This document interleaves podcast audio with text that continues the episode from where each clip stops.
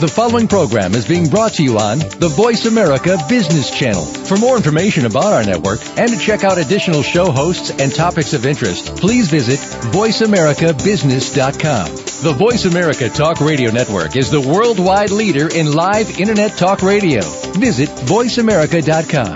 The views and ideas expressed on the following program are strictly those of the hosts or guests and do not necessarily reflect the views and ideas held by the Voice America Talk Radio Network, its staff, and management.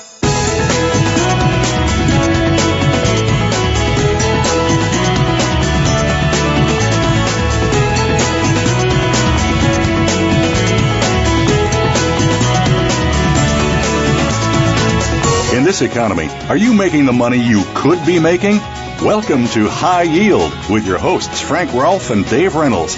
The old ways don't work anymore, so let Frank and Dave help you find new high yielding opportunities. You can start by tuning in for the next hour.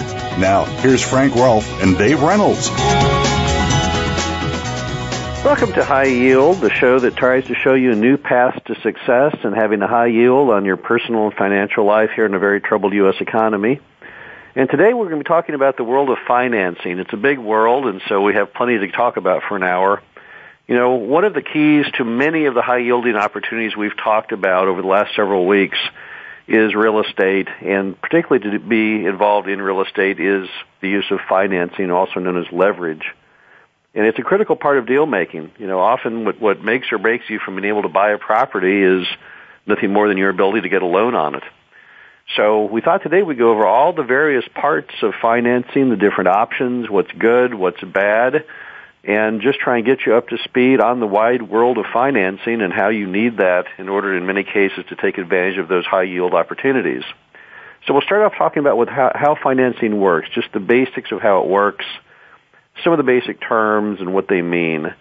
You know, basically leverage or financing is, is not a negative. A lot of people think when they hear the words leverage, you know, it harkens back to some kind of, I don't know what, uh, you know, thing they read in the paper or on the internet of some financier who went bankrupt because of leverage. Le- leverage is not a bad thing. Now, there are different types of leverage. There's crazy leverage where you do zero down or often you know, l- less than zero down on a deal, and you are very much at risk when you do those of changes in interest rates or changes in valuations that make you effectively what's known as upside down in your in your deal. So, you know, there, leverage can definitely be bad, and there's no question that buying things with all cash is safer than buying things with debt.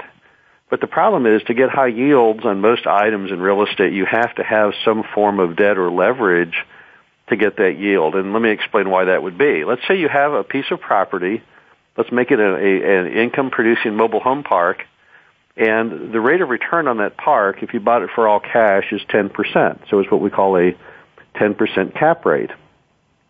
Well, you know, 10% is great, but instead of 10, how would you like to make 15 or 20? Well, you can, without any greater effort on your part simply by putting a bank loan on that same mobile home park at a 5% interest rate. So if you put down 20% and the bank does 80% at 5%, then instead of 10% on your 20% down, now you're making more along the lines of 15% or more. So that's why people use leverage. It doesn't increase their workload. but it does increase to some degree is their risk.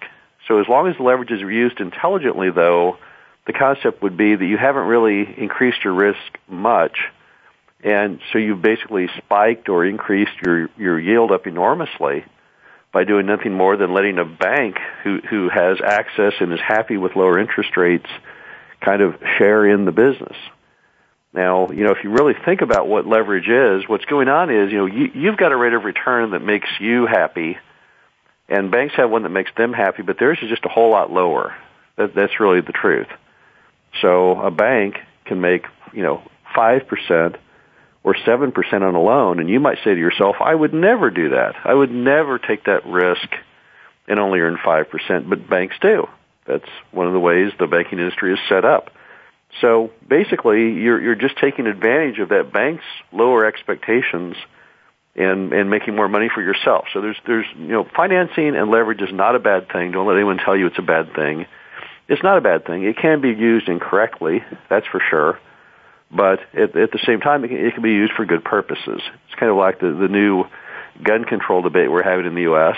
You know, I, I'm not really a gun person nor an anti-gun person, but it seems to me like the argument that you know the guns are not 100% at fault is, is somewhat accurate because you've got people out there who use guns for good purposes. Police do, hunters do, and then people who use them for terrible purposes, like what happened there in Newtown.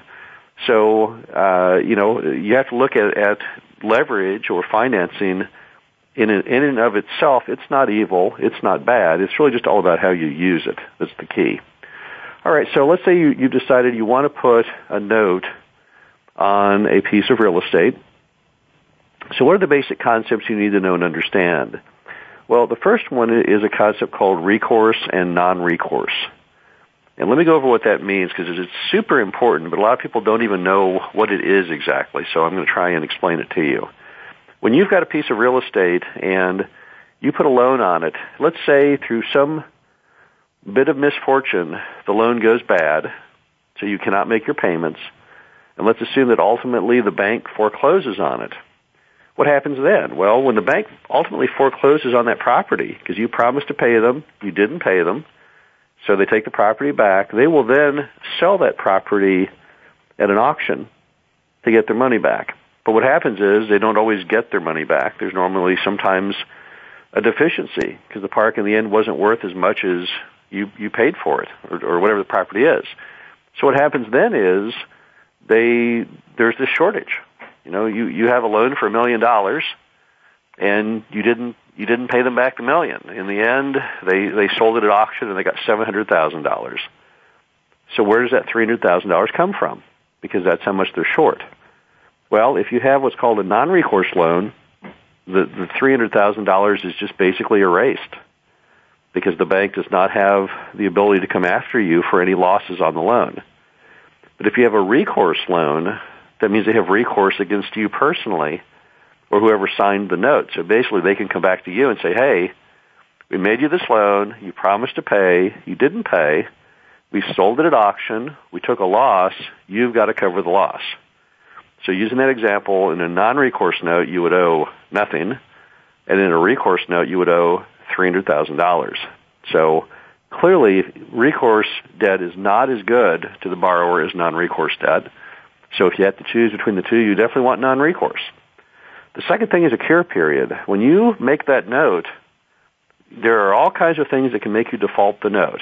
You didn't make the payments possibly, or maybe you didn't, uh, you know, you don't meet your coverage ratios you'd promised the bank when you signed up that you would meet.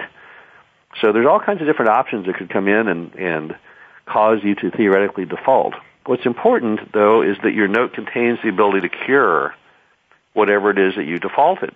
Let me give you an example. If you send in your monthly payment to the bank and you put it in the mailbox at 3 o'clock on Saturday, and when the, the postal employee empties the mailbox, they're not paying attention, there's a gust of wind, and your envelope falls on the ground, and then it blows out in the street, and then a car runs over it, it sticks to their tire, and it travels several more miles down the road, and ultimately ends up out in the woods somewhere where a bird makes it into their nest. What happens to you? Well, in many notes, your payment never arrived at the bank, so you became in default at the bank, and they can now call the note if there's a cure period, they have to send you a letter saying, we never got your payment, and you have X number of days to get us the payment or you're in default. So the cure period is what gives you the safety cushion of knowing that you're in default, because you might not even know you're in default, and gives you the opportunity to fix it. So cure period is a very important item to have in your note. Next item is the start date. You know, there are, there are people out there who will write notes. Normally it's not at a bank, it's between family members, and they forget to say when the note starts. That's a real problem. If there's no start date, you don't know, you know, let's say it's a six year note, you don't know when the six year ends. So you need a start date. Another item is the term of the note. Now, the term of the note basically means how long the note is good for. So a note through a bank that has a a five year term means that the entire unpaid balance comes due in five years. Now they might renew your note for another five years, but you have to be aware that, that the term of that note, at the end of that term, you have to be prepared to pay the note off in full or have a replacement lender. Now, another item, you know, the term of the note is how long the note exists, but the next item is amortization, and that's how many years your payments are spread over, even though the note, the note term may be far shorter than the amortization. So let's say you're, you have a mortgage on a, a commercial building and it's 30 year amortization, which means if you make your payments every month for, for 30 years, at the end, you owe nothing and the, and, and the building is yours free and clear. But let's say that same note has a 10 year term. What that means is you make payments as though your note runs for 30 years, but at the end of the 10 year period, you have to be paying off the bank in full. So there's a big importance between the term and the amortization. Another item is your interest rates, whether it's fixed or variable. You know, everyone I think knows what interest rate is, but they may not be familiar with fixed or variable. Basically, a fixed rate is just that. It's fixed, it never changes, and a variable changes. So some some mortgages out there they have a a interest rate that remains the same for three years, and thereafter it fluctuates based on some factor. It might be the prime rate or something else that it's tied to, but, but the interest rates can go up and in some cases can go down. Uh, next item is a balloon. This goes back to the term of the note. Basically, when the note comes due, it's what's called a balloon, which means everything left on that note is due in full. So you have to be prepared to pay off the entire principal in one lump right there, right then and there. Uh, another option you need to know about is a right of a second lien. You know, sometimes when you have a piece of property, you want to go and get an additional loan on the property to, let's say, re- change, you know, replace the roof or something else. Some banks will not allow you to to get a second loan or a second lien on the property. So you need to make sure you understand that in your in your note terms. Assumable versus non-assumable, what that means is you've got a note, you've been paying on the note, but now suddenly you want to sell the property to somebody else. Can they just assume your mortgage? Or is your mortgage what's called non-assumable, which means they cannot do that and they have to go ahead and apply for a new mortgage themselves? Next item is points, and what this is, often when you originate a loan, you have to pay some fee to the bank, and, and often it's called a point or two points a point means 1% effectively. So you have to pay some fee to the bank that, that is based on the original amount of the loan. So if you're doing a million dollar loan and it's a one point fee, that would be $10,000. Another thing is what the bank's rights are in order to call your note or claim that you're in default and trigger full payment of the note back. You want to make sure you understand that. Prepayment penalty, which means basically if you prepay the note in full in advance of when it's due, some banks will charge you a, a, a penalty fee. You need to know that. What happens in a default, what that means is you've got your note, you've been making payments, and suddenly you can't. You know, you need to know what happens to you when you don't make that payment, and the note basically goes into default. What happens then? You need to know all the steps and such on the default. And finally, some knowledge of coverage ratios. These are the ratios that tell you uh, how much of the note your net income is supposed to cover. Normally, most banks want to see maybe a 20% coverage ratio, which means the property makes at least enough to cover the note and have 20% left over. So these are some of the basic terms of financing. We're going to take a break here. When we come back, we're going to talk about all the different types of financing. This is Frank Rolfe with High Yield, and we'll be right back.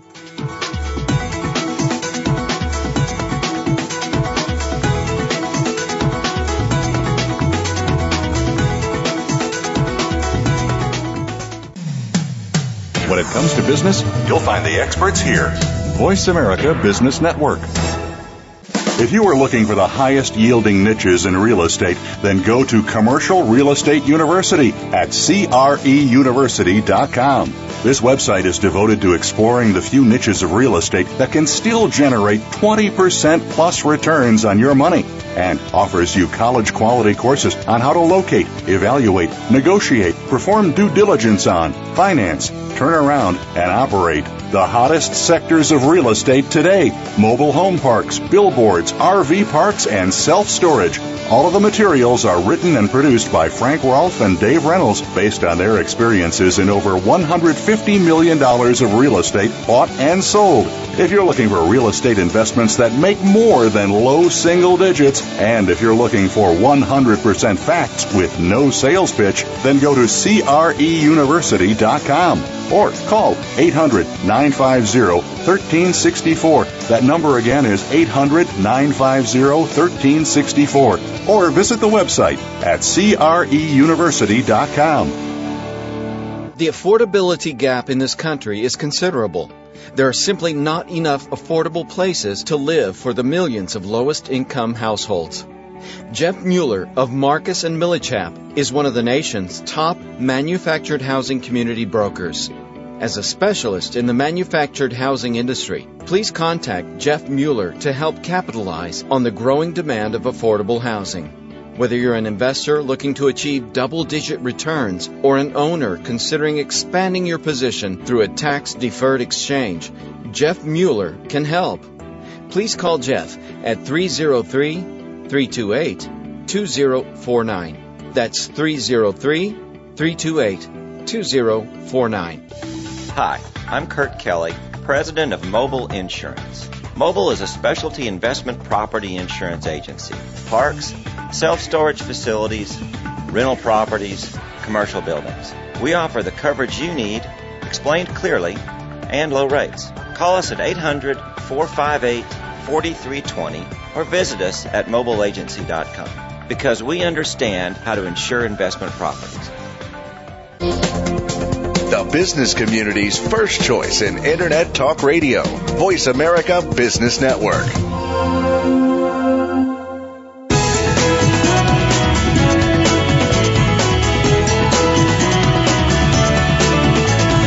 You're listening to High Yield with Frank Rolfe and Dave Reynolds.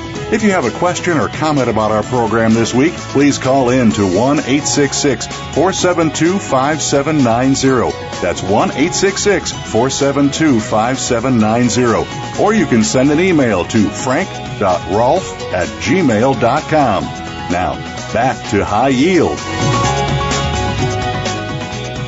Welcome back to High Yield. This is Frank Rolfe. Today we're talking about the wide world of financing, all the different ways to pay for those real estate opportunities that you see that you want to buy, but you can't pay for in cash, and so you need to go out there and get a loan in order to buy it and get a hold of that high yield. We've talked at first about the basic terms of notes and dif- different pieces of the puzzle and how they work. Now we're going to talk about the different types of financing because there's more than one way to get a loan and wanted to go over these and go into them a little more depth so you can see what the options are out there for you and decide which kind of option works the best for you. The first type of financing, and one of our favorite types of financing we use all the time, is what's called seller financing, also known as seller carry. And in this case, the seller of the property basically acts as the bank. So you escape all the different things that you normally have to deal with with the bank. You don't have any application. There's no presentation. There's no credit checking. There's no, there's nothing. You know, when a bank finances a piece of property, they have to go in and do all kinds of due diligence to make sure that their investment in that property is secure. When the seller does it, he doesn't have to do any of those items because he already knows the property. So it's a huge difference. You know, it's possible you can go in and buy a $5 million property using seller financing and even though maybe you declared bankruptcy three weeks ago because they don't do any credit checking normally at all, the seller's only collateral when he carries the financing traditionally is the property itself that he's selling. So the bottom line is, you know, it's a very great form of lending for most folks, for most most borrowers. Other benefits of seller financing are you have variable rates of down payment because since there is no bank, the seller can basically do whatever he likes. So if the banker likes you or the seller likes you, he can do a 0% down deal, 10%, 5%, whatever the case may be. There's really no limitation. So uh, effectively, the seller, seller financing, when you hear about deals that are zero down and such, most of those originate as seller finance deals. Other advantages are the seller can charge you a below market interest rate. The seller can give you a term longer than a bank traditionally can. We, we've seen seller finance notes that run a full 30 years, which is very, very unusual in commercial real estate. So there's all kinds of benefits to seller financing. Now, at the same time, there are some downsides to it that you need to be aware of. The, the first big downside to seller financing is that same lack of scrutiny that you see as a plus on one hand can be a negative on the other. Because when the bank does all of that scrutiny on the property, that sometimes can save you from a lot of grief. Bank will come back and say, oh, I can't do that loan because the survey shows you're in the floodplain. Well, you didn't know you were in the floodplain. Or the survey, or the, the title work shows that this, this seller doesn't really own the property. Well, that's good to know. With seller financing, traditionally, you know, you're, you're not quite as safe because you're not having the different scrutiny of a whole other set of eyes looking over the deal, advising you that maybe it's just not economically prudent or there's problems in the structurally with the, with the loan. So that's, that's the good side and the downside of seller carry. It's easy. It's very advantageous, but at the other hand, it can get you into trouble if you don't know what you're doing. So, basically when you add the two together, most people still opt for seller financing. But but you know one good thing to do when you do seller financing is try and get some independent person, maybe a family member, friend, or somebody, maybe a maybe a consultant, to put another set of eyes on the deal just a little bit to make sure you're not getting yourself in trouble. That, that's that's probably a good idea. Uh, the next type of lending is called hard money lending. Now, in hard money lending, what happens is someone who is not a bank normally an individual or maybe a company, they make loans that are very much different than what banks do. The, the, normally, they will make loans on things that banks won't make loans on. A property that's got too much vacancy, for for example, they will make loans on that. And also, the terms are much different. Uh, the hard money lenders normally their interest rates are much higher. Their the terms of the loans are much shorter. Uh, so basically, I, I look at hard money lending. I know this sounds bad, but I look at it in many cases kind of like borrowing money from the mob because it's not structured. There's no oversight by the government like banks have. So you can get yourself in a lot of trouble. Uh, I know folks who have done hard money loans with with people who are not not you know sometimes on the up and up and gotten themselves in all kinds of trouble. So hard money lending again, it can be easier than bank lending because often you can get things borrowed against that you can't traditionally. It's kind of like a pawn shop.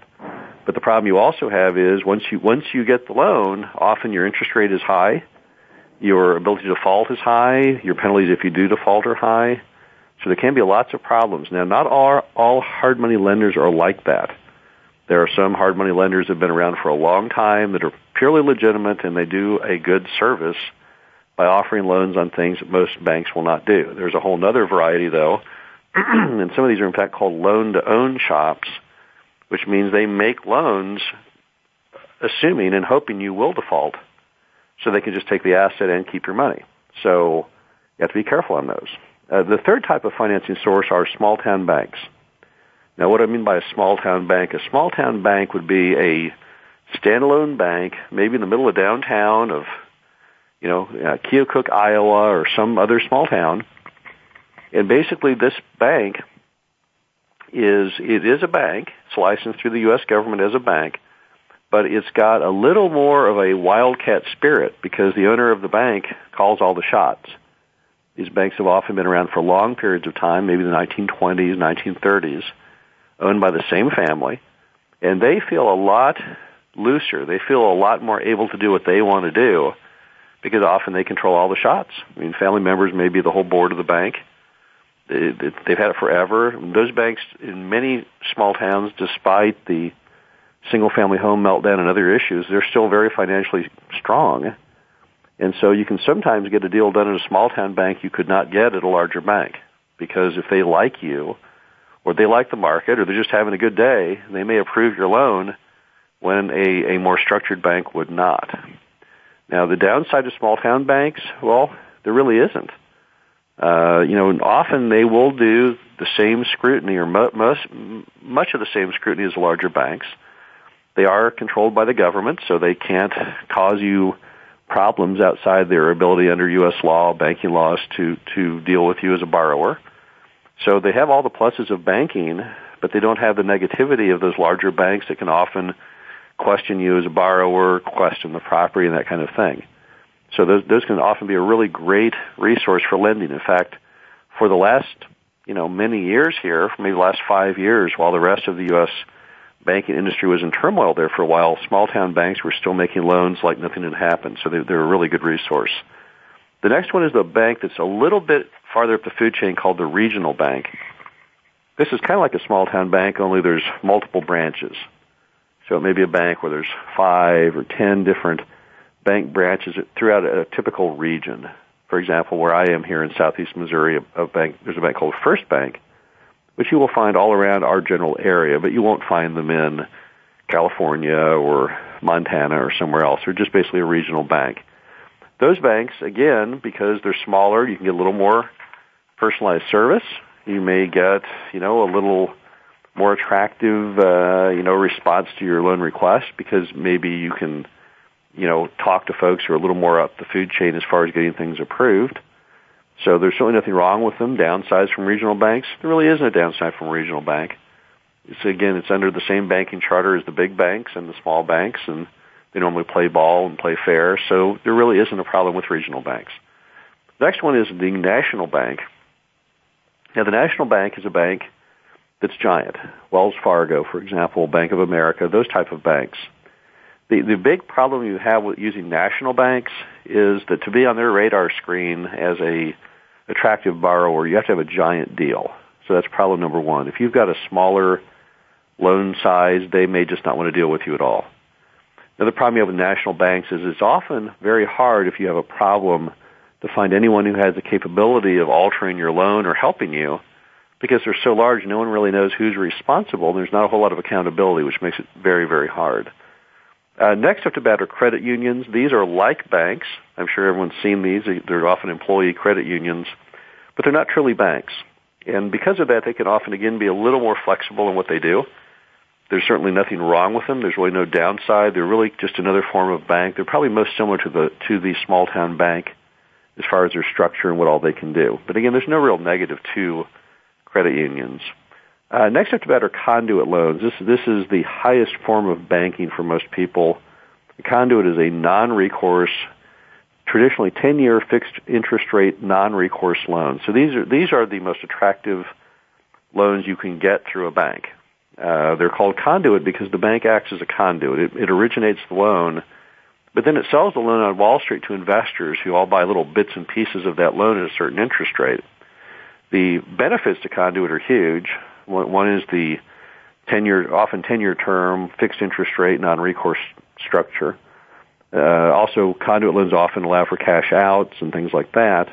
The only negative you have on conduit is if you want to prepay the loan, you can't in conduit loans, if you have a 10 year loan, you cannot prepay that 10 year loan unless you pay a, a huge penalty called a defeasance. And often this defeasance can be giant. On a million dollar property, the defeasance could be in the hundreds of thousands of dollars. So that's a big problem with conduit. If you're going to do one, it's, you have to stick with it. You can't just do one and then sell it shortly thereafter. Now you can get assumptions on conduit loans. So they do, they are assumable normally so that's a plus, but your biggest downside on the conduit is simply the fact you can't prepay it. Finally, there are some other government programs out there, different different things that the government has set up on larger real estate transactions. The the upside on those over conduit is even lower interest rates, but the downside is it takes forever to get those things done. Some of those loans take over a year to do. So for most folks on this call, that is not going to be an option you'll be looking at anytime soon, maybe much later in your career. All right, so we we are going to take another break now. and When we come back, we're going to talk about how to actually get financing. This is Frank Rolfe with High Yield, and we'll be right back.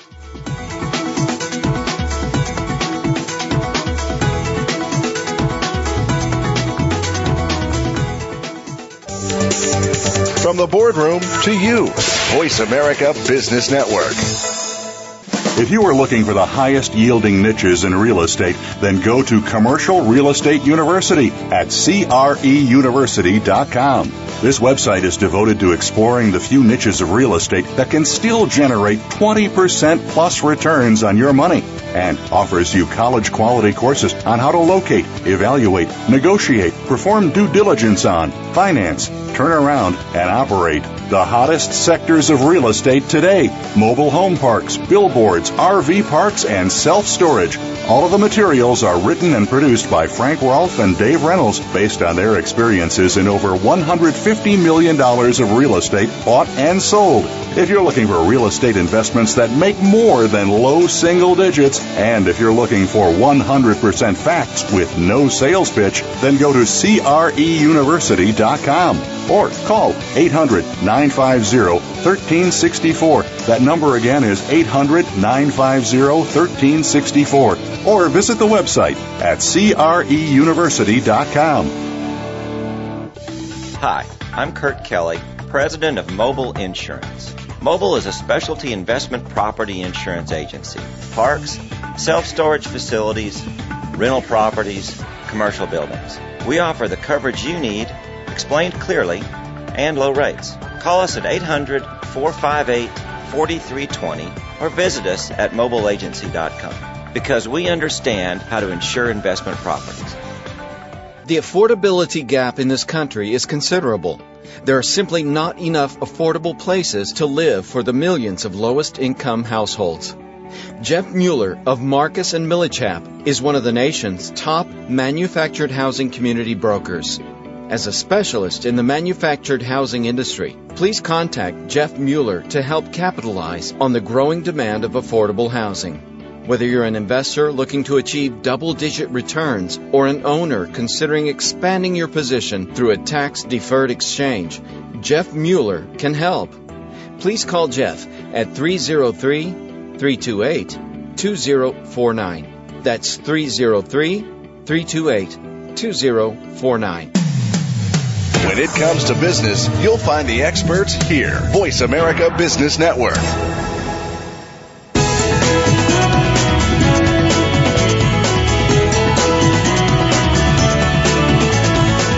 Listening to High Yield with Frank Rolfe and Dave Reynolds. If you have a question or comment about our program this week, please call in to 1 866 472 5790. That's 1 866 472 5790. Or you can send an email to frank.rolfe at gmail.com. Now, back to High Yield. Welcome back to High Yield. This is Frank Rolfe. Uh, today we're talking about the wide world of financing, and we've talked so far about the different types of financing and the different terms in different notes. Now we're going to talk about the real life how to get a loan, how to get financing on a commercial property. So we're going to go through this giant list here, and I think we've got plenty of time to get it covered, hopefully. But here are the different things you have to do in order to get a loan. First is you have to have a bankable deal. And that means you have to have a deal that makes sense. It has to make money. It has to have all those features that a bank believes that will give it security in a deal that actually they can get their money back on. There's an old saying in the banking world: before you can be have re- before you can have return on, uh, on principal, you have to have return of principal, Which means, from a bank's perspective, the most important question first is, can I get my money back? You know, I mean, it may sound like a really cool deal to you as the buyer, but the bank is a little more conservative because they're giving you the money to buy it, and they're looking at that saying, well, you know, we don't really have any dream or goals here other than just getting our money back with an interest rate, and is this a safe investment for us to put our bank's money into? So the deal has to be what we call bankable, which means that it's got all the bells and whistles of a deal that's going to work. Also, to be a good bankable deal, it has to have a few items the bank will require to pass judgment on it, such as are there old financial records? I mean, if you're going to go out and get a loan on, on something today, they're going to want to see the last several years of balance sheet and profit and loss statements and probably the seller's uh, tax returns. So, you know, there are certain pieces that any any deal has to have in order for it to be bankable. The next is you have to have a good business plan. You know, it's one thing to buy a property. Any idiot can do that if the money's there. What are you going to do with the property? You know, you have to show the bank a business plan. You know, I'm going to buy it, and when I buy it, it'll have an occupancy of this, and the rents will be that, and then the next year I'm going to raise the rents $25 a month, and the next year I'm going to, you know, fill fill two vacancies, whatever the case may be. A very good, solid, believable business plan of what you're going to do from start to finish. So you have to have a bankable deal. You have to have a good business plan. Uh, the next thing is a good banking presentation. You know, the bank looks at a lot of deals. And when you go before that committee that passes judgment on whether to make the loan or not, they've probably never been to that property. They have no idea where it is. They don't even really care. They're going to go strictly off what the bank officer shows them as part of your application. And that's why you've got to have a really great banking presentation with lots and lots of photos so they feel very comfortable that they know what they're getting into. So, you know, you want to have a really, really good presentation that's so chock full of information that and, and looks so positive that you yourself would make the loan. Just as an example of how a good presentation can go bad. You know, when you take those photos of that property, they need to be great looking photos the bank is assuming that you are taking the best looking photos you humanly can because you're trying to get the loan. If your photos are poor, they're thinking, oh my gosh, this is the best photos of this property and they look this bad. So you don't want to be truly realistic because nobody is. What, what you want to do is show the property in its best light. It would be like if you were taking your yearbook photo, you won't show up for your yearbook photo in high school with your, you know, hair uncombed and without shaving and wearing a an old ratty T-shirt. It's the same with the property. You know, you don't want to lie, but you want to show the property in its best light. So a good banking presentation normally has, you know, lots of good photos and lots of good information and something that the bank feels very comfortable with.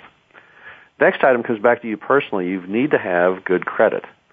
Now, you know, you don't have to have sometimes any credit on seller financing. You, sometimes you can get away with not a lot of credit with hard money lending. But when it comes to the world of bank financing, it's pretty much a, a, rule that the borrower needs to have good credit. Not often perfect credit.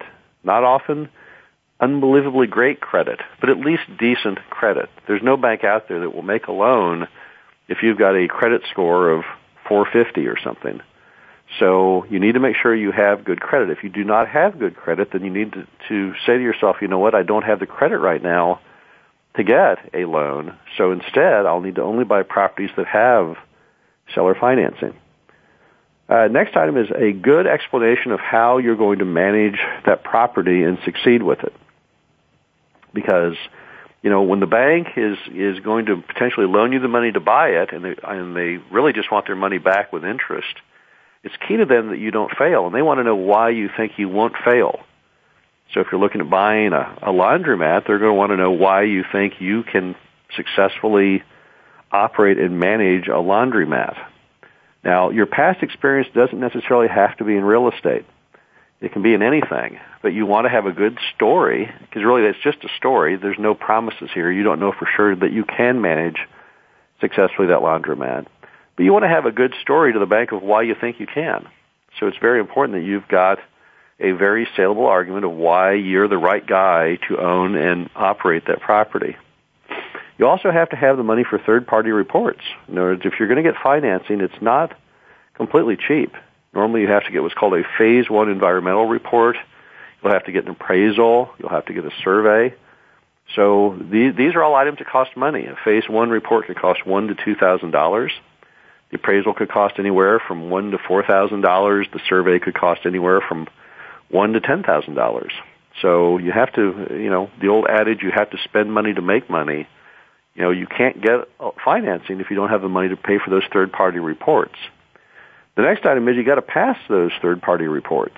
You know, it's one thing to to pay for them; it's another to have them come back okay.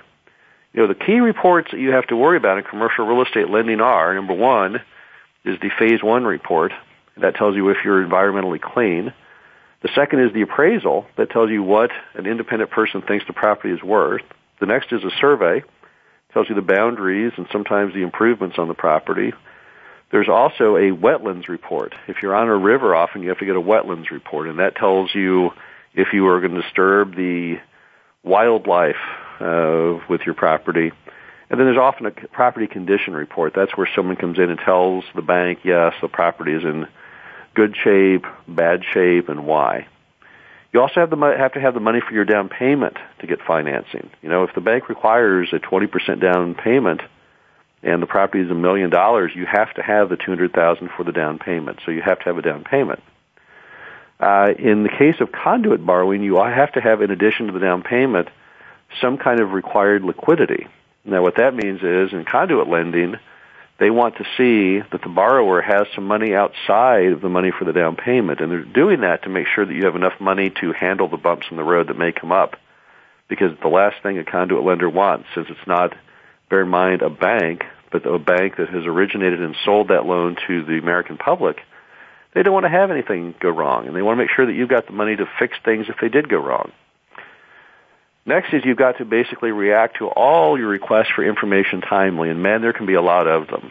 Uh, anyone who's ever gotten a conduit loan can tell you that there are many, many, many different, you know, calls for this and that, and items on the occupancy, and all kinds of stuff. You have to be prepared to deal with that. You get a call and someone says, "I need a report, and I need it by tomorrow." Well, you better have it by tomorrow because if you can't get them every single report they request, you can't get the loan. So another item in getting a loan is you've got to have the ability and the desire to get get the job done and, and give them what they want.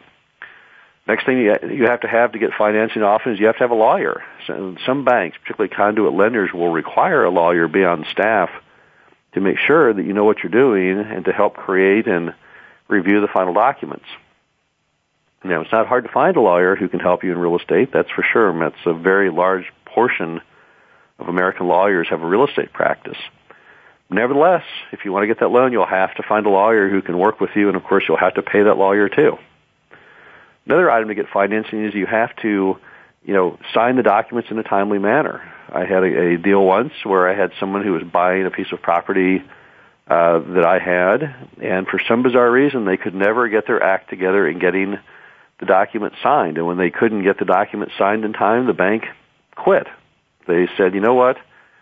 Since you can't get the document signed, we've lost faith in you as a borrower, so we're not going to do the loan after all. I know it sounds odd, but basically, you know, it does happen. So if you've got a bank loan and you're trying to get it done, that's probably not a good time to go on vacation. That's for sure. So you always want to be around at the ready to sign those documents when they come in and get them back to the bank as fast as you humanly can because the bank, you know, is a business. Time is money. They've, they've got lots of other loans that they're probably looking at. And at the first indication that you're kind of a flake, they're not going to give you the loan. Now, the, the final item on getting financing is to always remember that your banking relationship is probably it may be a repeat, uh, you know, situation, but also equally important, you, you'll be together for a long, long time. Right? So when you're dealing with your banker, always remember this is not a one-time transaction. This is not getting a hamburger at your local Hardee's hamburger stand. This is a situation where you're going to be entering into a multi-year agreement. You'll be making payments. You'll be hearing from this banker for long periods of time. It's very essential to understand this because when you need to get that loan renewed or another loan with that same bank, they're going to look at your track record of how you have behaved with them that will have a huge bearing on whether they will grant that next loan. So don't don't think that after you get your loan you can just have a party and not make your payments on time and not provide them documents when requested because that will just kill you when it comes time to renew or give you another loan. So it's a very very important relationship and every time you talk to the bank and everything you do it's being watched it's being documented if not in writing in their brain that you are a good or bad borrower and that will give you success in future borrowing or not. This is Frank Rolfe with High Yield. We're going to take a break, and then we're going to come back and talk some more about the world of financing.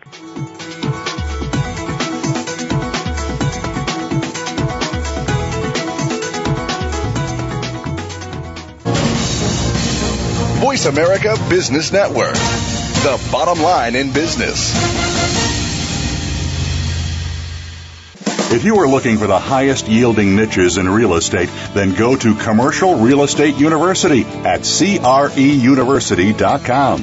This website is devoted to exploring the few niches of real estate that can still generate 20% plus returns on your money and offers you college quality courses on how to locate, evaluate, negotiate, perform due diligence on, finance, turn around, and operate The hottest sectors of real estate today mobile home parks, billboards, RV parks, and self storage. All of the materials are written and produced by Frank Rolfe and Dave Reynolds based on their experiences in over $150 million of real estate bought and sold. If you're looking for real estate investments that make more than low single digits, and if you're looking for 100% facts with no sales pitch, then go to CREUniversity.com or call 800 950 1364. That number again is 800 950 1364 or visit the website at creuniversity.com. The affordability gap in this country is considerable. There are simply not enough affordable places to live for the millions of lowest income households. Jeff Mueller of Marcus and Millichap is one of the nation's top manufactured housing community brokers. As a specialist in the manufactured housing industry, please contact Jeff Mueller to help capitalize on the growing demand of affordable housing. Whether you're an investor looking to achieve double digit returns or an owner considering expanding your position through a tax deferred exchange, Jeff Mueller can help.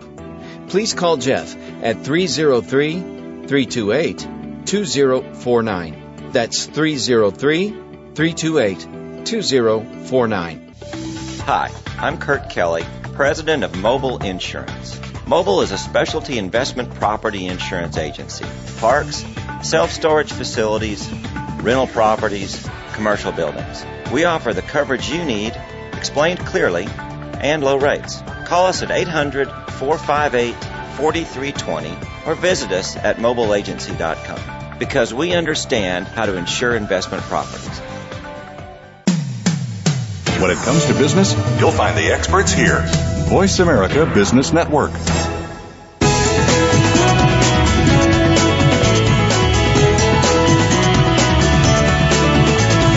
You're listening to High Yield with Frank Rolfe and Dave Reynolds. If you have a question or comment about our program this week, please call in to 1 866 472 5790. That's 1 866 472 5790. Or you can send an email to frank.rolfe at gmail.com. Now, back to High Yield. Welcome back to High Yield. This is Frank Rolfe. Today we've been talking about the world of financing. We've talked about how financing works, the different types of financing, and how to get financing. Now we're going to wrap up the show by talking about some of the insider secrets and tricks to getting financing that most people are unaware of and therefore miss out on a lot of opportunities of different high yielding investments. The first one, which is the main one we want to go over with you, is the importance of using loan brokers now, what the heck is a loan broker, you might ask? You know, a lot of people have never heard that terminology or don't know that job function, function exists. What a loan broker is, is, is a person, he's not a banker, but he's someone that works with banks all day, every day, and you bring the loan to the loan broker, they go out in the marketplace on your behalf and find you a loan. Now, you might say, well, what does that cost? Well, traditionally they get paid, eh, you know, a point, two points, three points. It's based on the size of your loan and the complexity, but it, it, it equates to somewhere along, you know, one, one to three percent, let's say, of the actual loan amount. But the important part is they normally get paid only on performance. So it's a purely performance deal. It's not like a sports contract where they hire some baseball player and pay him a million dollars a year and they never hit a ball or get anything done. These folks, they have to hit the ball, they have to get it done because if they don't get it done, they don't get paid. So basically, the, you know, they, it's it's very much accountable where they're totally out there working on your behalf with a big stick over them, which is they don't get paid unless they get it done.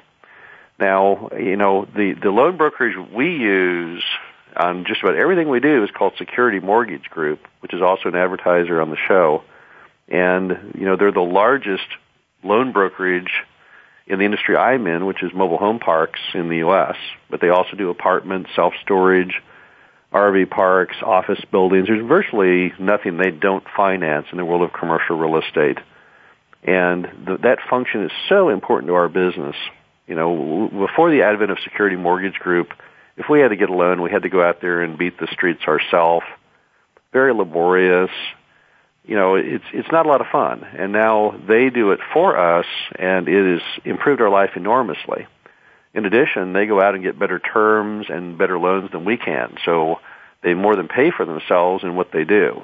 So we, we think loan brokerage is one of the biggest insider secrets that most of the professionals know that the person, people who are just getting into commercial real estate do not. Now, here's some of the things that they do and, and how they do it differently than you would. First off, they know right off the bat which banks to hit. You know, if, if I tell you go get a loan on a piece of commercial real estate in Dallas, Texas, you might make a little list off Google of banks in Dallas and then you say, well, maybe I could use a bank in Houston, but you know, possibly the right bank for that loan might be in Oklahoma City, or it might be in New York, or it might be in California. You don't know that because when you're starting out, you have no possible lessons learned from the past or experiences knowing where the right banks are for those properties. And they do because that's all they do. So they immediately can look at a property and say, oh yeah, we just did a loan like this over at, at you know American Bank in Oklahoma City. You would never know to go call on them. So they know all these banks that you do not know. Some of these banks, in fact, don't have storefronts. They don't even have a, a lobby or a teller. There are some banks out there that make commercial real estate loans, and they don't have any of the makings of a bank you would ever even find. So that's that's one huge item they bring to the table. The next is they help prepare your banking presentation. Now, unless you are a great writer and written lots and lots of bank presentations, your ability to write a winning presentation right out of the chute is pretty low. However, that's all they do. They, they, they write nothing but great successful banking presentations. So that's another huge item they bring to the table. The next thing is they, they meet with the banks and you don't. And unless you speak bank, unless you make a great upfront impression, again, it's a huge service to you right? They they go to the bank on your behalf. They talk to the bank. These are huge items because basically they may get indoors that you could never get in. They may get banks interested that you could never get interested. So it's absolutely essential often to get that by getting that loan done that, that someone who knows what they're doing makes that contact and presents that presentation and that's what again what they do. Uh, the next thing is they can help you in fact shape your purchase to meet the current marketplace of banks and what banks need to make loans. We have this happen all the time. They'll come back to us on a property and say, well, you know, we can't get a loan that high on this property. All we can get is blank. We then go back to the seller and say, hey, seller, I'm sorry, we've been out in the marketplace. We cannot get a loan based on that price. We could possibly get it at a lower price. Would you entertain this lower price? So, again, they can give us immediate feedback and help us shape our purchase to make it such that it is financeable. Next is they negotiate with the bank on your behalf. You know, some people are not great negotiators. They, they, you know, they just are not very good at trying to get what they want using traditional negotiating skills. And again, the loan broker, they're great at that. That's what they do all the time is they'll negotiate with the bank on your behalf. We've actually had cases where you know, the loan broker will tell us and, you know, security mortgage group will tell us that, you know, uh, we think we can get a lower interest rate than, than that. We're going to go try and try and negotiate that down. Where, whereas we're thinking, wow, that's a great interest rate. You know, we we would never have the guts to try and renegotiate that. But again, that's the kind of thing that they do. Uh, in fact, because of that, they often can get much lower interest rates and better terms than you can. So if you were offered a seven percent five-year loan, they may be able to get a five percent ten-year loan because they're just better at it. They're better negotiators they know more what the market can bear. So again, they often pay for themselves up front, simply in that little lower interest rate on a on a ten year note or a five year note. Well, that that more than pays their fee. Also, they can help hold your hand during the entire process because often when you do a loan, what happens is there are bumps in the road that may come up. And it's always good to have somebody there to, to, to reassure you everything's fine, or to caution you when things aren't fine and what plan B and plan C might be. We had we had a loan here, uh, you know, last year where we got in a, in a pickle because when we when they were doing the survey and title work, they found that a little bit of the road we didn't own. That that you know an easement had gone bad. They missed getting the sign off on an easement from somebody. Had we not had you know security mortgage group around, we might have had a nervous breakdown. But they we're very good about going to the bank, saying, here's the situation, how do we solve it, helping us get it solved. So again, it's very, very important. It's like being in the hospital, you know, when you're in the hospital, it really helps to have a, a nurse or a doctor who can come in and tell you exactly what's going on and what the next step is and what's going to happen. So again, that's hugely important. Now, the only downside is they only work on loans that are about a half a million dollars and up. So if you're looking for a $300,000 loan, sadly you you can't do that traditionally with a loan broker like Security Mortgage Group. But if you've got one that's half a million dollars and up, it it's always pays for itself. Uh, your your success rate using them is just gigantic, and again, that's why we do it. We do lots of loans. We could do it ourselves. There's no way we would do it ourselves today. We're much much happier having them do it, having it professionally done, and because of that, we seem to always get the loan we need. One final item is, you know, everything is negotiable, even banks. So if a bank tells you no, you don't always have to take no. Talk to them further on why it is a no. See if you can get it changed to a yes. I had a, had a deal once where a bank wouldn't do it because they told me they don't do loans in Oklahoma. I said, well, can I come down and talk to you about that and why I think Oklahoma is a good market? Went down there, met with them, and ultimately they said, you know what? Okay, we're sold. We'll go ahead and do the loan after all. So don't just take no for an answer. That's the first thing the folks at Security Mortgage Group know as well as, you know, everyone, everything's negotiable.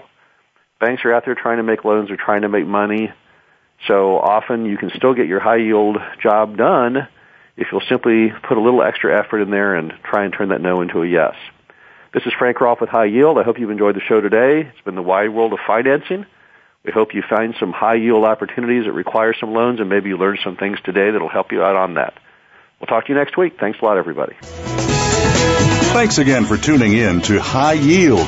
Please join Frank and Dave next Friday at 9 a.m. Pacific Time, 12 noon Eastern Time on the Voice America Business Channel.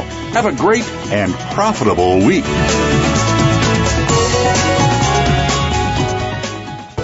Thanks again for listening to the preceding program brought to you on the Voice America Business Channel. For more information about our network and to check out additional show hosts and topics of interest, please visit VoiceAmericaBusiness.com. The Voice America Talk Radio Network is the worldwide leader in live Internet talk radio.